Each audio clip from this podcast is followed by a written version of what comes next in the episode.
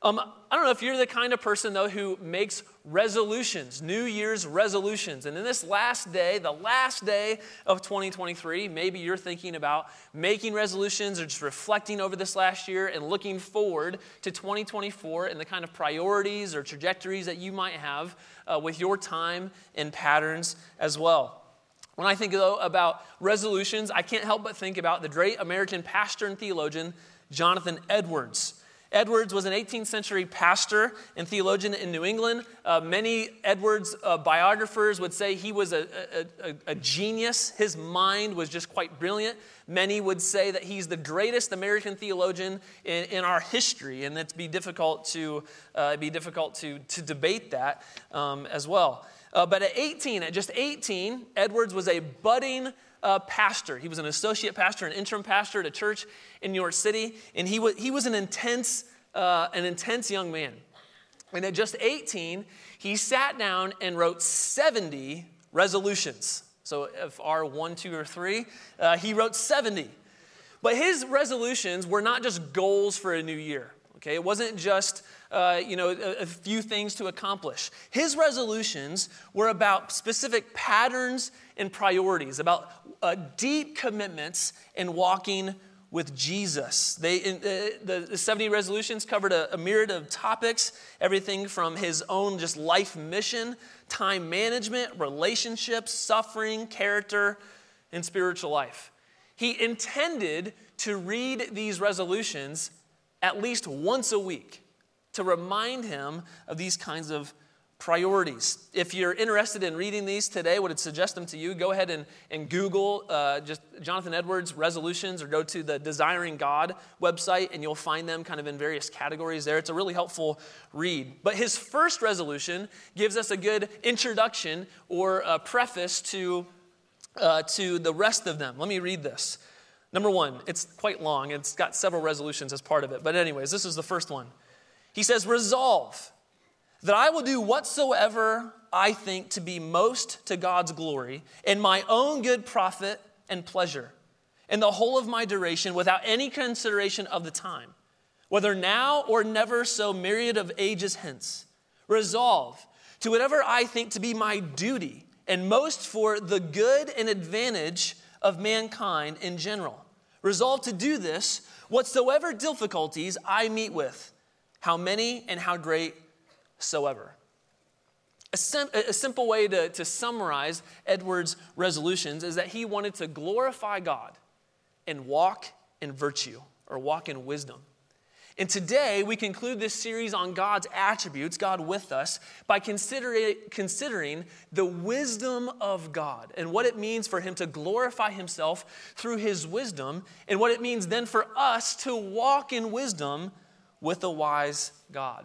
This is, I think, a fitting end to this series related to God's attributes because God's wisdom encapsulates so much of what we have previously discussed. Remember that God's attributes are divided within two categories. The first are his incommunicable attributes. Incommunicable, big word meaning that these are the attributes that make God God that he does not share with us. These are attributes like his self existence, his eternality uh, the fact that he does not change and that he is unified. But, but this is what makes God God.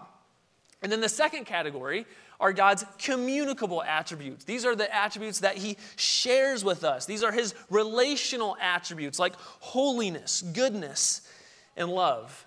And wisdom falls within his communicable attributes. Wisdom is a way that which he relates with us. His transcendence, his, his godness is what sets him apart, but his transcendence leads him to act with wisdom in the world, especially with his created people in his image. Wisdom always leads God to relate with others. So, if you're following on your worship program this morning, our main idea related to God's wisdom is this that the wisdom of God compels us to worship Him and walk in virtue.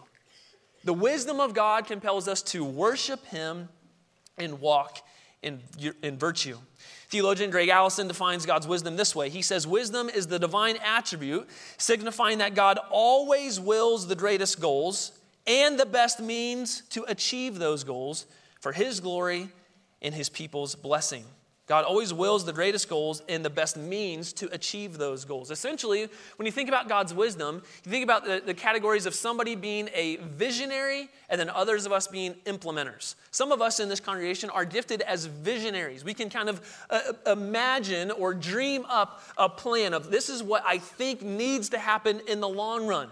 But not every visionary is a great implementer or a great manager. Some visionaries have wonderful dreams, but can never bring them uh, to being. I can imagine what a room might look like in my house or, or, or how something should, should take place or how I can, uh, you know, kind of a long term future. I struggle at times to be able to put into plans or, or put into plan uh, various ideas to make those dreams come to fruition.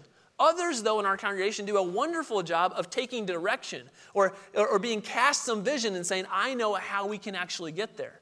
Well, God is both the, the best visionary, imagining, dreaming, making plans for, uh, for the, his greatest glory and the good of his people. But he's also the implementer. He's the one who is able to provide the best means to accomplish his divine purposes. And in God's wisdom, he has the best goals for his glory and the good of his people. And he also has the best plans to actualize those as well. And this morning, our primary text, where, we will start, and then I'll go to a number of other places, is Romans chapter 11, verses 33 through 36. These four verses are some of my most favorite four verses in all the Bible. And these four verses deserve a thousand sermons. A thousand sermons. This rich doxology, this rich uh, praise, hymn of praise that Paul gives after three marvelous texts of God's plan of salvation, his protection of his people, and his ultimate future goal for his glory and the good of his people, results in Paul writing this Romans 11, verse 33. Oh, the depths of the riches and wisdom and knowledge of God! How unsearchable are his judgments! And how inscrutable his ways. For who has known the mind of the Lord, or who has been his counselor, or who has given a gift to him that he might be repaid? For from him, and through him, and to him are all things. To him be glory forever. Amen. So, this mountaintop passage of the Bible about God's wisdom uh, leads us to consider again that the wisdom of God compels us to worship Him and to walk in virtue. Again, Allison's definition is that the wisdom is wisdom of God is the divine attribute signifying that God always wills the greatest goals and the best means to accomplish those goals for his glory and the good of his people.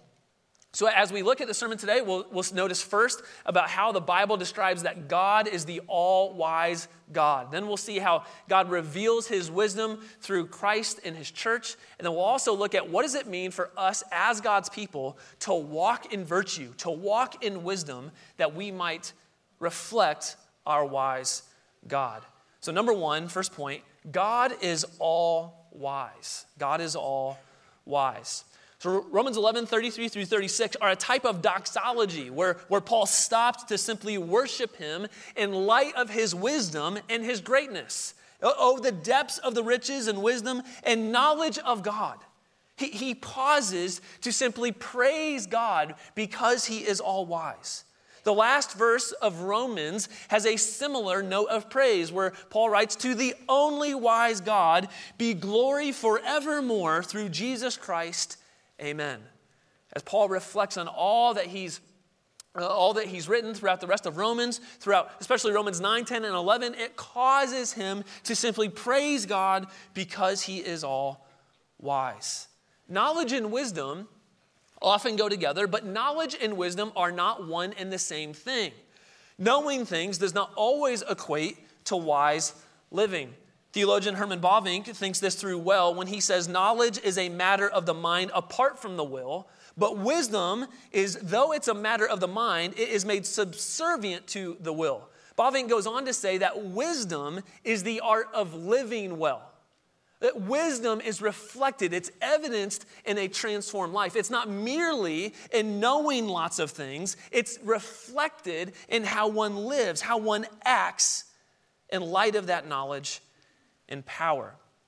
So remember, God is the all knowing and all powerful God. His transcendence, again, includes his independence. He is independent. He is self existent. God does not depend on anything outside of himself to exist. His power comes from nothing outside of himself as well. He is completely independent. He's also eternal. He's eternal. Therefore, the triune God never had a beginning and therefore will have no end.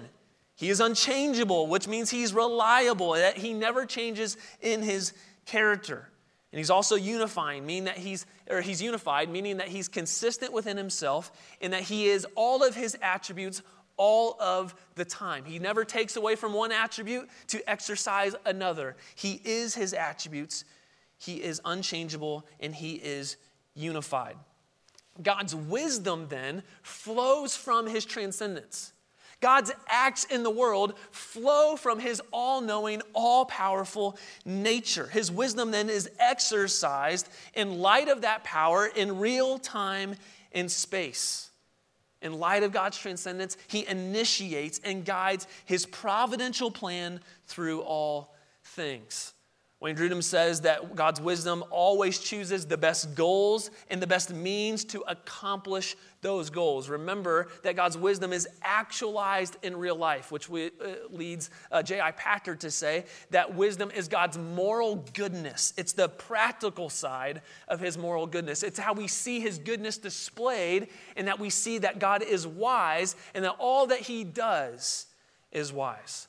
I want to think about a handful of ways that we see God act in wisdom this morning. We see God's acts of wisdom through creation, redemption, and then his guidance of all things. I want to deal first with God's uh, wise act of creation and his wise acts of guidance first, and then we'll deal with his wise act of redemption in a moment. But first, God is wise in his creation. God is wise in his creation.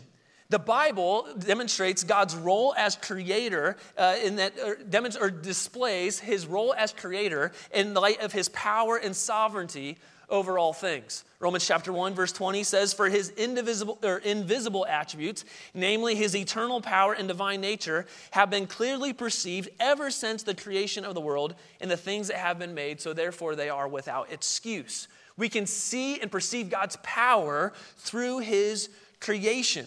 It demonstrates, creation demonstrates God's creativity in his wisdom. Psalm 104, verse 24 says this O Lord, how manifold are your works! In wisdom have you made them all. The earth is full of your creatures.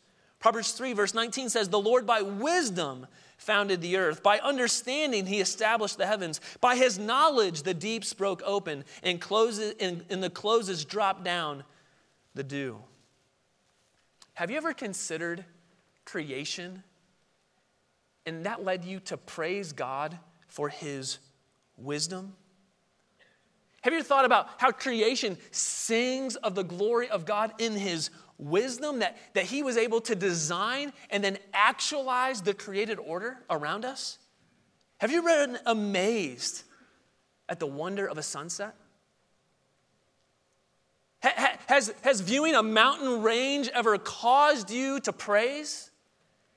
To, to, to sit at the, the edge of the sea and consider the vastness of the ocean and to, be, in, to begin to allow yourself to believe that a wise God has designed all this?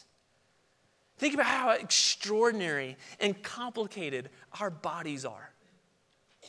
The fact that God would, would create in His wisdom God's good gift of gender, that male and female are distinct and yet share in God's image.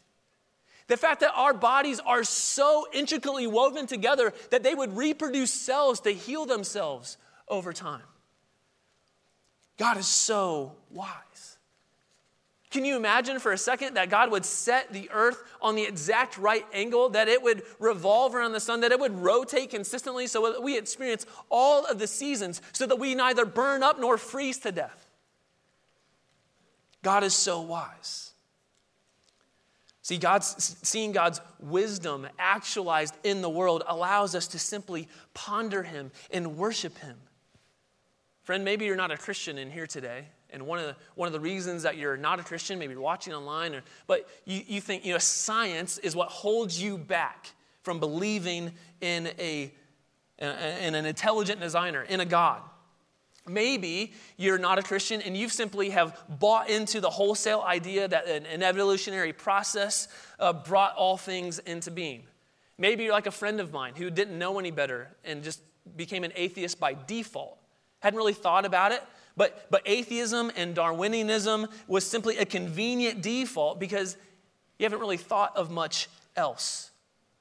But, friend, if the complication of your car causes you to think a wise designer had to put this in place, if the complication of your home or some Christmas gift that you got uh, just a, a, week ago, if the complication of those things causes you to think that the, somebody had to display wisdom to make these things go together, then how much more? How much more would the creation of the world cause us to think a wise designer had to actualize these things? Friend, what if you took 2024 to really investigate for yourself the, the possibility of God's existence through what He's created?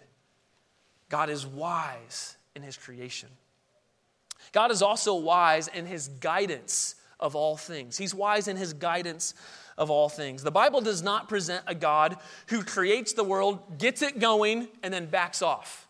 That's deism and that's not true, it's not biblical. The Bible presents God as one who is intricately involved in all that happens. Colossians 1, uh, verses 15 through 20, has been a foundational text to this entire series, for in it it tells us that the fullness of deity dwells bodily in Jesus. And of him, Colossians 1, verse 17 says this And he is before all things, and in him all things hold together in Jesus, all things hold together. God's wise providence infiltrates all things. And while this causes many philosophical questions, more than causing us questions, it should promote our trust in Him. God's wisdom to guide all things and His providence to see all things through causes our trust. His wisdom and His providence go hand in hand. I've told the story before, and I'll tell it again, but, but Sarah's dad, my wife's father, was in hospice when I was in seminary. And then at the end of his life, I was catching up on some reading for a class that I was in. And of all things, I was in a systematic theology class. And in Wayne Grudem's first edition of his systematic theology text, I was reading about God's providence. And as part of his providence, I was reading about God's decree, God, that he decrees all things that come, that he is sovereign over everything, and that in his wisdom, he is guiding and shaping all these things. And it was there in that hospital, or in that hospice center, where her dad was just days from death when I read this. The benefit of an emphasis on God's decrees is that it helps us to realize that God does not make up plans suddenly as He goes along. He knows the end from the beginning and He will accomplish all His good purposes. This should greatly increase our trust in Him, especially in difficult circumstances. I wrote the date in the margin of that text because just three days later He would pass away. But, brothers and sisters, God's wise, providence and guidance over all things should elicit our trust in him. A couple weeks ago in the sermon on God's goodness, I read Romans chapter 8, verse 28, text we might know well. And what Paul says, and we know that for those who love God, all things work together for the good of those who are called according to his purpose. Now, we can, again, as I said a couple weeks ago, we can throw that text around to try to ease our suffering, or we can throw that text around to simply help us ignore the difficult circumstances among us. But, and, and we can also kind of read that text and be dismissive of, of, of the truth of it, though, too. But just because, while we, again, need to be wise about where we offer that text and about how we remind people of that, of that text, the truth of it is real that God, in His wisdom, is guiding all things for His glory. That God, in His wisdom, is shaping all things for our good. It promotes our trust in a wise God who guides all things. Wayne Grudem writes of God's wisdom every day of our lives, we may quiet our discouragement with the comfort that comes from the knowledge of God's infinite wisdom. If we are His children, we can know that He is working wisely in our lives, even today, to bring us to greater conformity to the image of Christ. Oh, friends, can you trust in a wise God who guides and shapes your circumstances as, as a parent asks their own child to simply trust them when we can't understand? Think of how often that might come from a child. How frequently did you ask your, your, your parents, Mom, Dad, why? And think about the number of times that as a parent or somebody in authority that you simply have to say, This is too difficult for your mind to handle right now. There aren't easy answers to this. But I need you to trust my wisdom right now in these moments. And in your trust, you may not always have understanding, but you'll always know that a loving parent is caring for you in their wisdom. And, friend, for all of us in Christ, the offer is the same. We may not understand how God is using your difficult circumstances for the good of those who love Him. We may not understand how God is taking that tragedy and giving Himself glory and for the good of His people. We may not always know the reasons why, but we can trust a wise and good God who guides and shapes all things in His wisdom. God is all wise. You might think, well, I wouldn't do it that way those circumstances that took place in 2023, I would love to change them. I wouldn't do it that way. I've said those kinds of things too. And then I have to ask myself, Hess, do you think you're smarter than God? Do you think you're wiser than God? We may not understand, but we trust in a wise God. As we think about God's wisdom, we often might go to Isaiah 55, verse 8 For my thoughts are not your thoughts, neither are my ways or your ways my ways, declares the Lord. For as the heavens are higher than the earth, so are my ways higher than your ways, and my thoughts higher than your thoughts. God is all wise in who He is and how He acts, and His acts of creation and guidance of all things give Him glory and reveal His wisdom. And still, there's a greater revelation of His wisdom there's a greater display of God's wisdom in the earth as he displays it through his wise son and his people. God reveals, number two, God reveals his wisdom through Christ in the church. God reveals his wisdom through Christ in the church. Throughout this series, we've been demonstrating about how all of the divine attributes are actualized or are true of the eternal Son of God and revealed in the life of Christ, which is why the series has been called God with Us, because the eternal Son shares in all of the divine attributes, and he, in, in his life, in his incarnation, we see those attributes put on display in real human flesh, the divine Son of God. Jesus talks about his wisdom in Roman or in sorry in Luke chapter 11 verse 31 where he compares himself with the wisdom of Solomon. You remember old King Solomon? Uh, he, he, is remembered or famous for his wisdom. You might remember the story in 1 Kings chapter 3 where these two women come to Solomon arguing about who uh, really had this child. Remember? And uh, he, they were trying to discern who really was the mother of this baby. And Solomon, in his wisdom, said, I have an idea. Cut that baby in two, and you each take half. Well, of course, the real mother said, No, allow the child to live. Give the child to the other woman. And Solomon, obviously, in his wisdom, knew that that woman was the real mother of that baby. And in 1 Kings chapter 3 verse 28 of this story it says this, and all Israel heard of the judgment that the king had rendered, and they stood in awe of the king because they perceived that the wisdom of God was with him to do justice.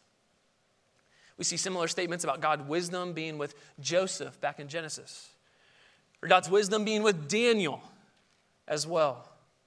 1 Kings chapter 10 describes that the queen of Sheba wanted to come and see Solomon's great wisdom. So she arrives and she asked him all these difficult questions and, and, and to try to discern um, how wise he really was. And, he, and Solomon answered all of the questions and she was amazed. And she said this to Solomon. She says, The report was true that I heard in my own land of your words and of your wisdom, but I did not believe the reports until I came with my own eyes and had seen it. And behold, the half was not told me. Your wisdom and prosperity surpass the report that I heard.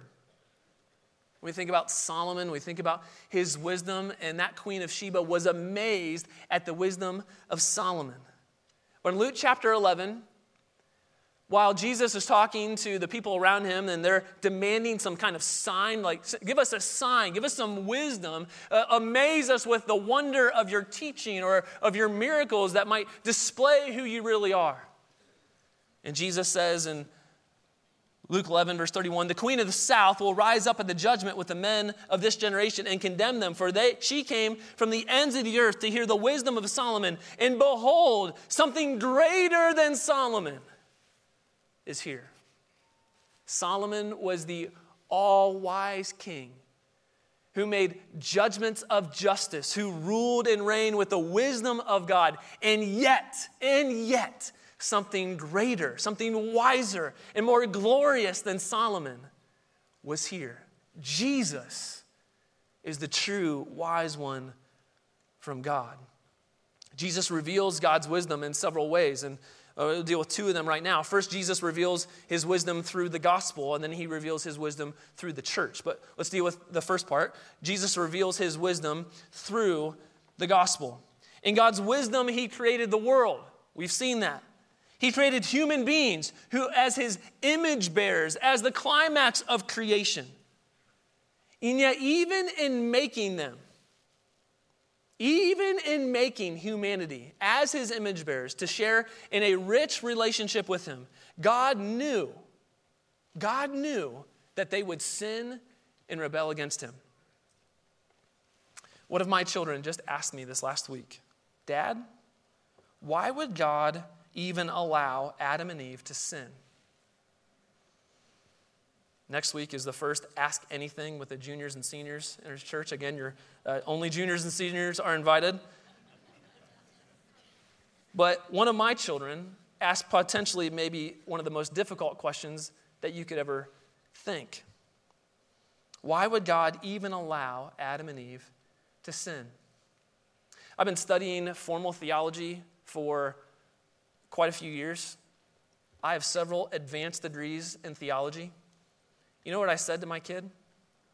I don't know. I don't know.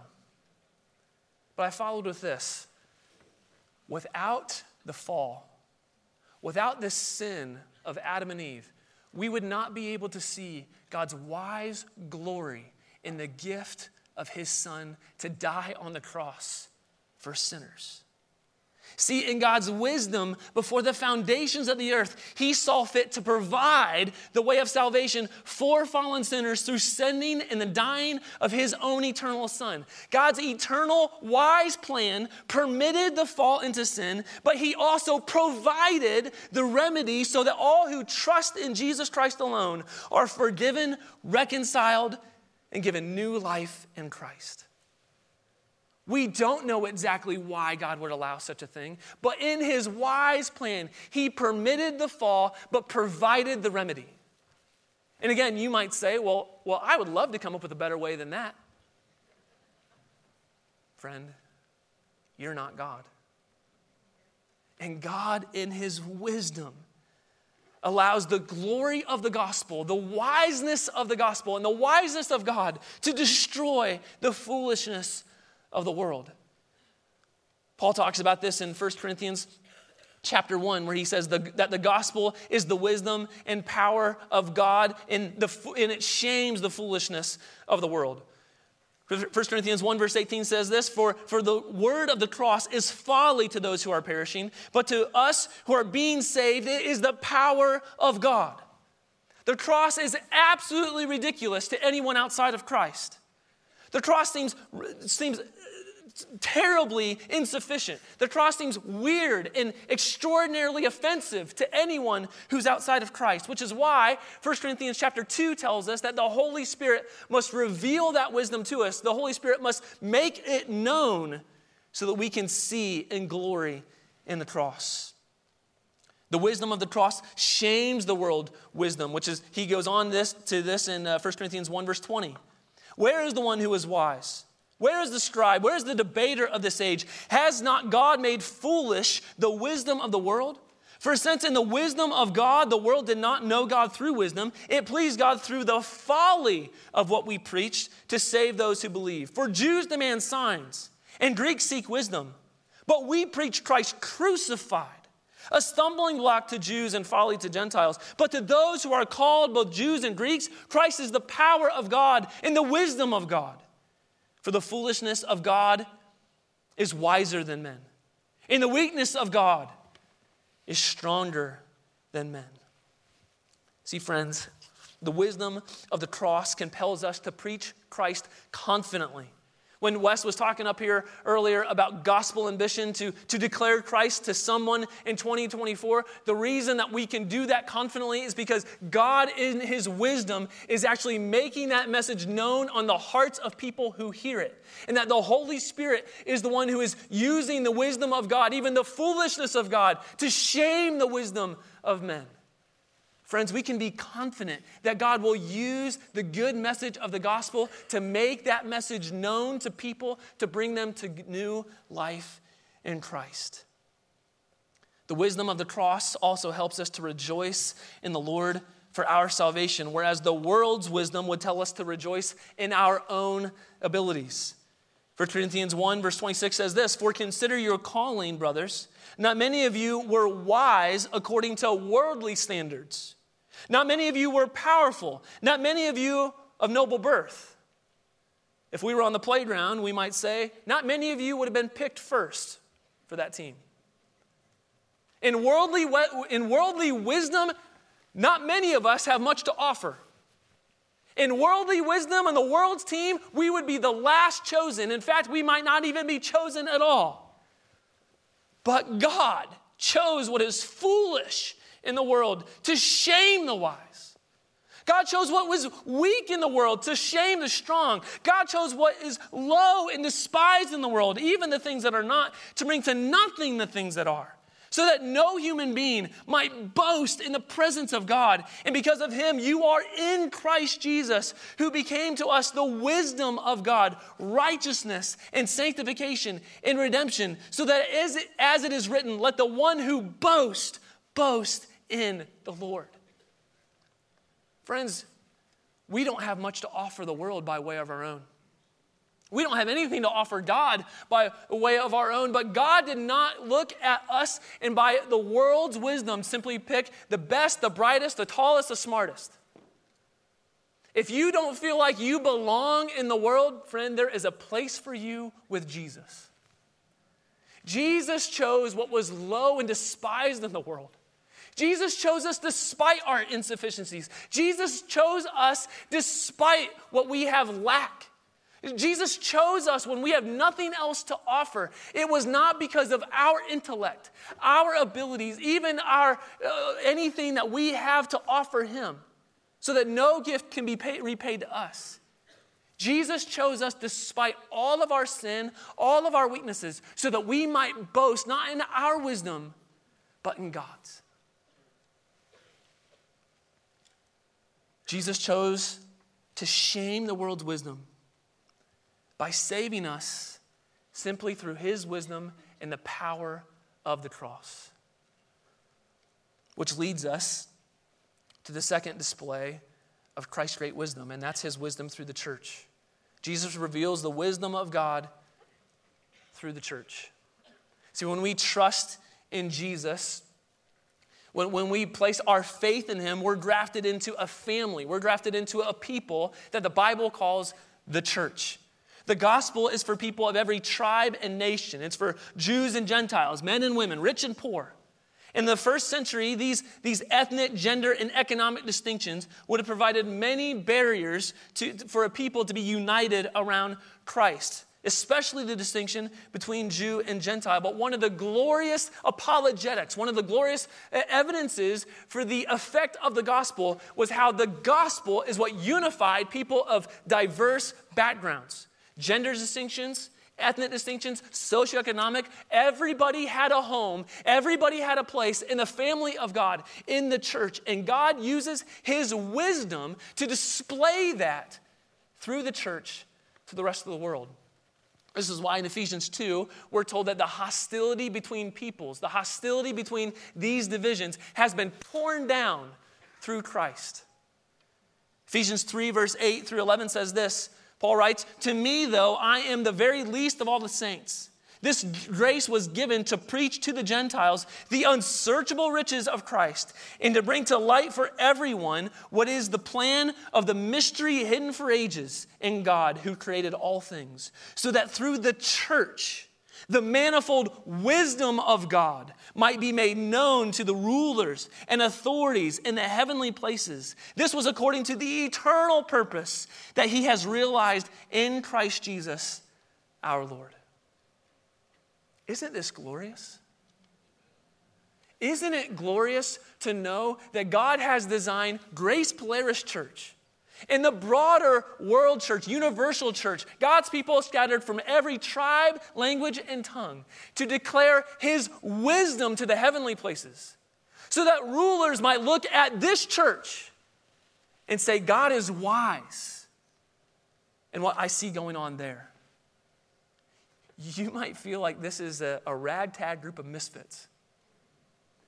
And in many ways, you'd be right. But in God's economy, we are the grandest, most glorious army ever to be seen on this planet. In God's economy, we are the wise microphone declaration of His wisdom to everyone who's looking. Because it's in the church where real love is seen. It's in the church where we're unified despite our diverse backgrounds. It's in the church where our confession of Christ as Lord is, unites us more than anything that divides us. And friends, may that be so in 2024.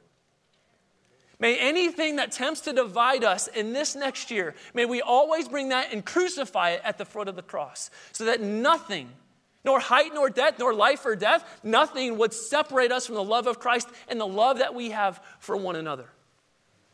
May the wisdom of God be displayed in our church family. May we be known and know others. May we commit to one another. May we love and serve one another because God, in His wisdom, is revealing all of that to the world around us by how we relate to each other.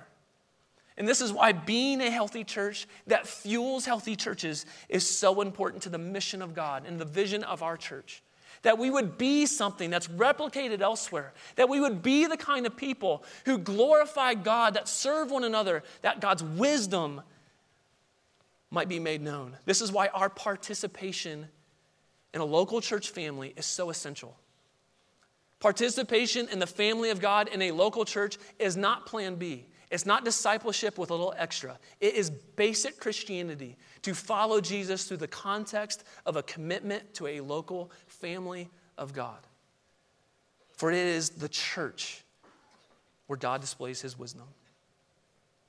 Remember, God's wisdom is revealed not just in knowing, but in action. It's demonstrated in virtue. So, so while we as a church family then are displaying God's wisdom, we're also doing that in our individual lives. We're, we're displaying that individually, but as we communicate or as we connect to one another as a family, we're doing that corporately as well. So we as a church and as individual Christians then need to walk in wisdom. God is the all wise God. He reveals this through Christ and his church. And then finally, God's people now walk in wisdom or walk in virtue. Walking in wisdom is something that is evidenced in a transformed life. As we said earlier, wisdom is immensely practical, it's outward in nature. The book of Proverbs is a fantastic practical guidance for a wise life in light of a relationship with the Lord. So I want to spend the rest of our time with some biblically directed, Holy Spirit guided application for what it means to walk in wisdom with our lives. We'll do this in three categories. First, we'll look at wisdom with the Lord, wisdom with relationships, and then wisdom with the world. First, wisdom with the Lord. There is no true and everlasting wisdom outside of a relationship with Jesus. Sure, someone can offer wisdom about life through personal experiences, but it's only in a relationship with Christ that provides the kind of ultimate wisdom that we really need. And the wisdom literature of Scripture, including Proverbs and Ecclesiastes, provides unique content on what a wise life looks like. And in Proverbs chapter 1, verse 7 says this The fear of the Lord is the beginning of knowledge. Fools despise wisdom and instruction. Ecclesiastes chapter 12, verse 13 says this The end of the matter uh, all has been heard. For, fear God and keep his commandments, for this is the whole duty of man. Friends, if you're trying to live a wise life simply on your own power, you will be exhausted pretty quick. You'll run out. A wise life begins and ends with a relationship with Jesus Christ. James chapter 1 says, If any of you last or, or lack for wisdom, you should ask for it. I thought about taking a poll. Who here lacks wisdom? It would be unanimous. We all lack, again, in our own abilities, we lack wisdom. So therefore, we must pray to the Lord God, would you give me wisdom? In 2024, would you give me wisdom? It's a divine gift. 2 Timothy chapter 3 says that the Bible then is able to make one wise for salvation because it tells us about who God is through Jesus, about what Christ has done to die for our sins and what it means to have a right relationship with Him through faith and repentance. The Bible is able to make us wise. So, as you think about walking in wisdom with the Lord, first, do you have a relationship with Him? Or are you simply trying to be wise on your own strength? Have you turned from your sin and placed your trust in Jesus Christ alone so that you might say the beginning of wisdom is through trust in the Lord? Are you then asking for wisdom in prayer? Well, as you look at this next year, what kind of person are you going to be? You're going to have the divine gift of wisdom. Is that a prayer? Uh, is, is that on your prayer list for 2024? God, give me wisdom. What do you meditate on? If you go home and have the news on for hours on end, you're going to meditate on that message. If you spend your evening strolling through social media, you're going to meditate on that message. How is the Word? How is the Word your source of meditation? How, how, how, have you found, how will you find in 2024 the sweetness of the Word to you? What, what, what text might you try to memorize in this next year? What is your meditation? What is your relationship like with the Lord?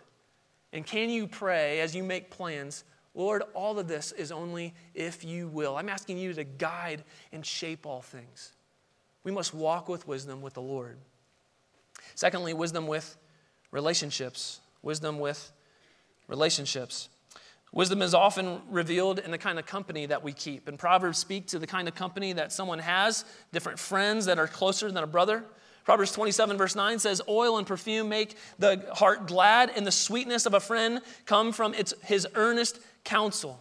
We need deep connections with one another, especially in the context of a local church. God's people are here to help us walk in wisdom. When you're making big decisions, who are the people that you can turn to for godly and honest counsel? Or, or, or are you just looking for people who agree with your own presuppositions?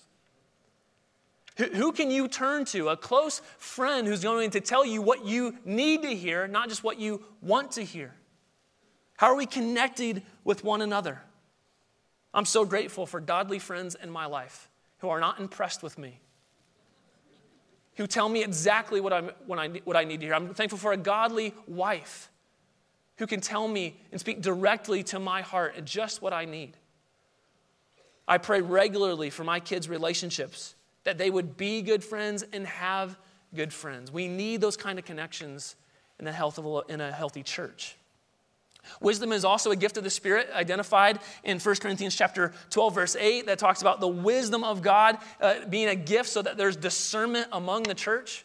One of our more veteran elders talked about that this week of how he had seen the Holy Spirit work through the wise counsel of the elders here. I'm so glad that the, the leadership of this church is through a plurality of wise elders not just one individual, but through a plurality of elders. And I'm so grateful for how God has gifted many of them with wisdom to make decisions here. As I think about relationships, I want to talk to two other groups of people here that all of us will fall into one or the other and some into both. First, to anyone younger. Okay, so if you're younger than somebody, this applies to you. But especially those who are of, let's just say, 40 and under. Who are the gray haired people in your life? Who are the wise elders in your life that you're going to for wisdom?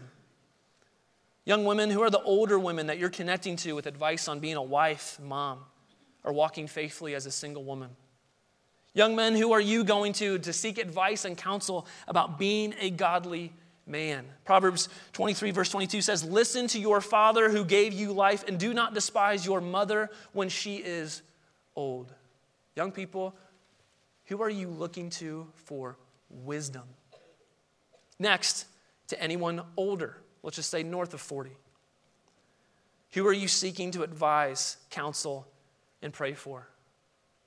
Where are you seeking to live a legacy of wisdom? Your assets may be little. Silver and gold you may not have, but wisdom I bet you have. As a multi generational church, I am thrilled with the opportunities that we have to connect generations, but are we taking them? Are we looking to bridge those generational gaps to encourage one another? And older folks, go find someone younger. In these next couple weeks, and just simply say, We don't know each other. I just want you to know that this morning in the service, I prayed for you and your family. Thanks for being here. For any of us, for many of you who have been around here for decades, you can point to people who have long gone, who are an example to you, who prayed for you, who welcomed you, who encouraged you, so if you're in your 40s, 50s, 60s, 70s, 80s, even 90s today, there's a generation who 40 years from now who will be part of this faithful church when you're gone. And they will tell stories about how you encouraged them. They will tell stories about how you prayed for them. What a privilege in a multi generational church that we're able to connect relationally to give and receive wisdom. Final category wisdom with the world. Wisdom with the world. We, as God's people, as Christ's Church, are told to be people who live in the world but not of it. So, therefore, we live among the drunkards, the swindlers, adulterers, and evildoers. But those attributes should never describe the church. Jesus warns in Matthew 10, verse 16 Behold, I am sending you out as sheep in the midst of wolves. So be wise as serpents and innocent as doves. Friends, we display the wisdom of God through our lives of moral purity. God's instructions for us are not burdensome, but they are for human flourishing. When we obey God's commands, when we obey His moral instructions, we are living a flourishing life as God has designed. And walking in wisdom is sometimes different than just asking what's right or wrong, or how close or how far away from the line I can be. Sometimes walking in wisdom leads you to more liberty, to more freedom in certain areas.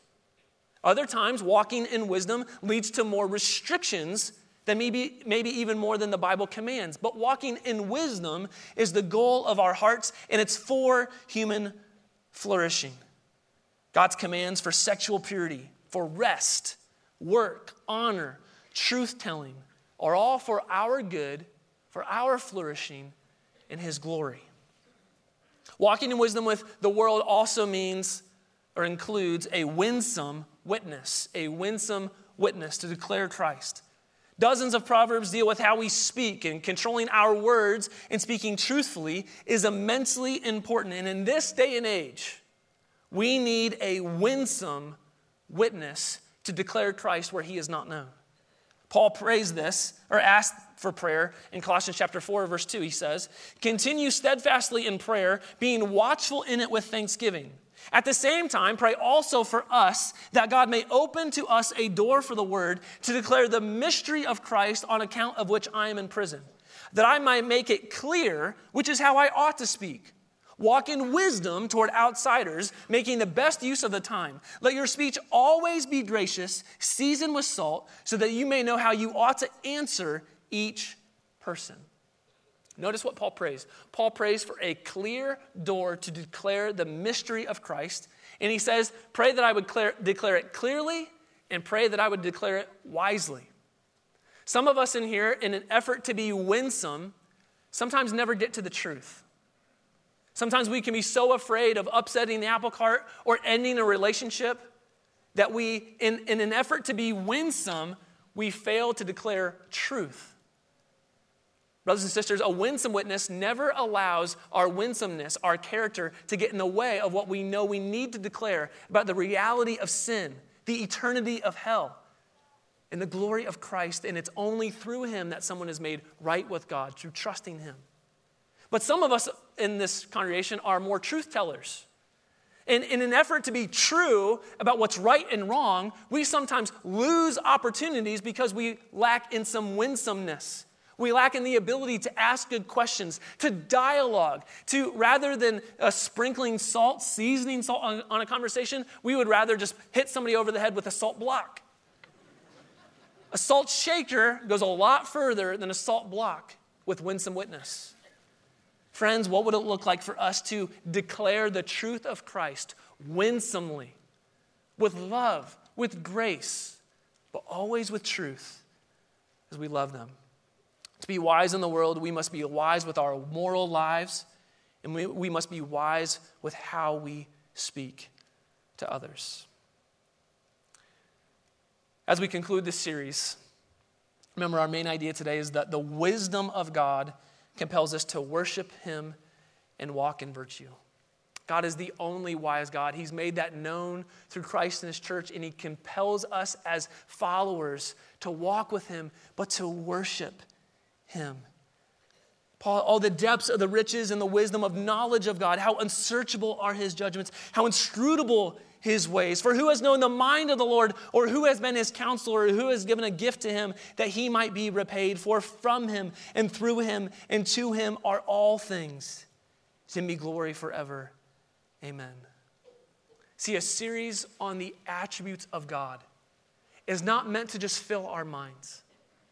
If we walk away from these last several weeks simply with knowing more things about God, we've only got part of the part of the goal accomplished.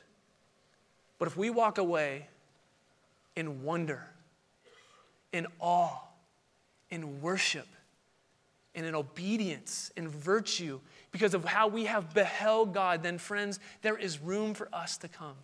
There is room for all of us to be invited into this relationship with Jesus as we behold God in who He is in His wonder that we might worship Him and walk with Him in 2024.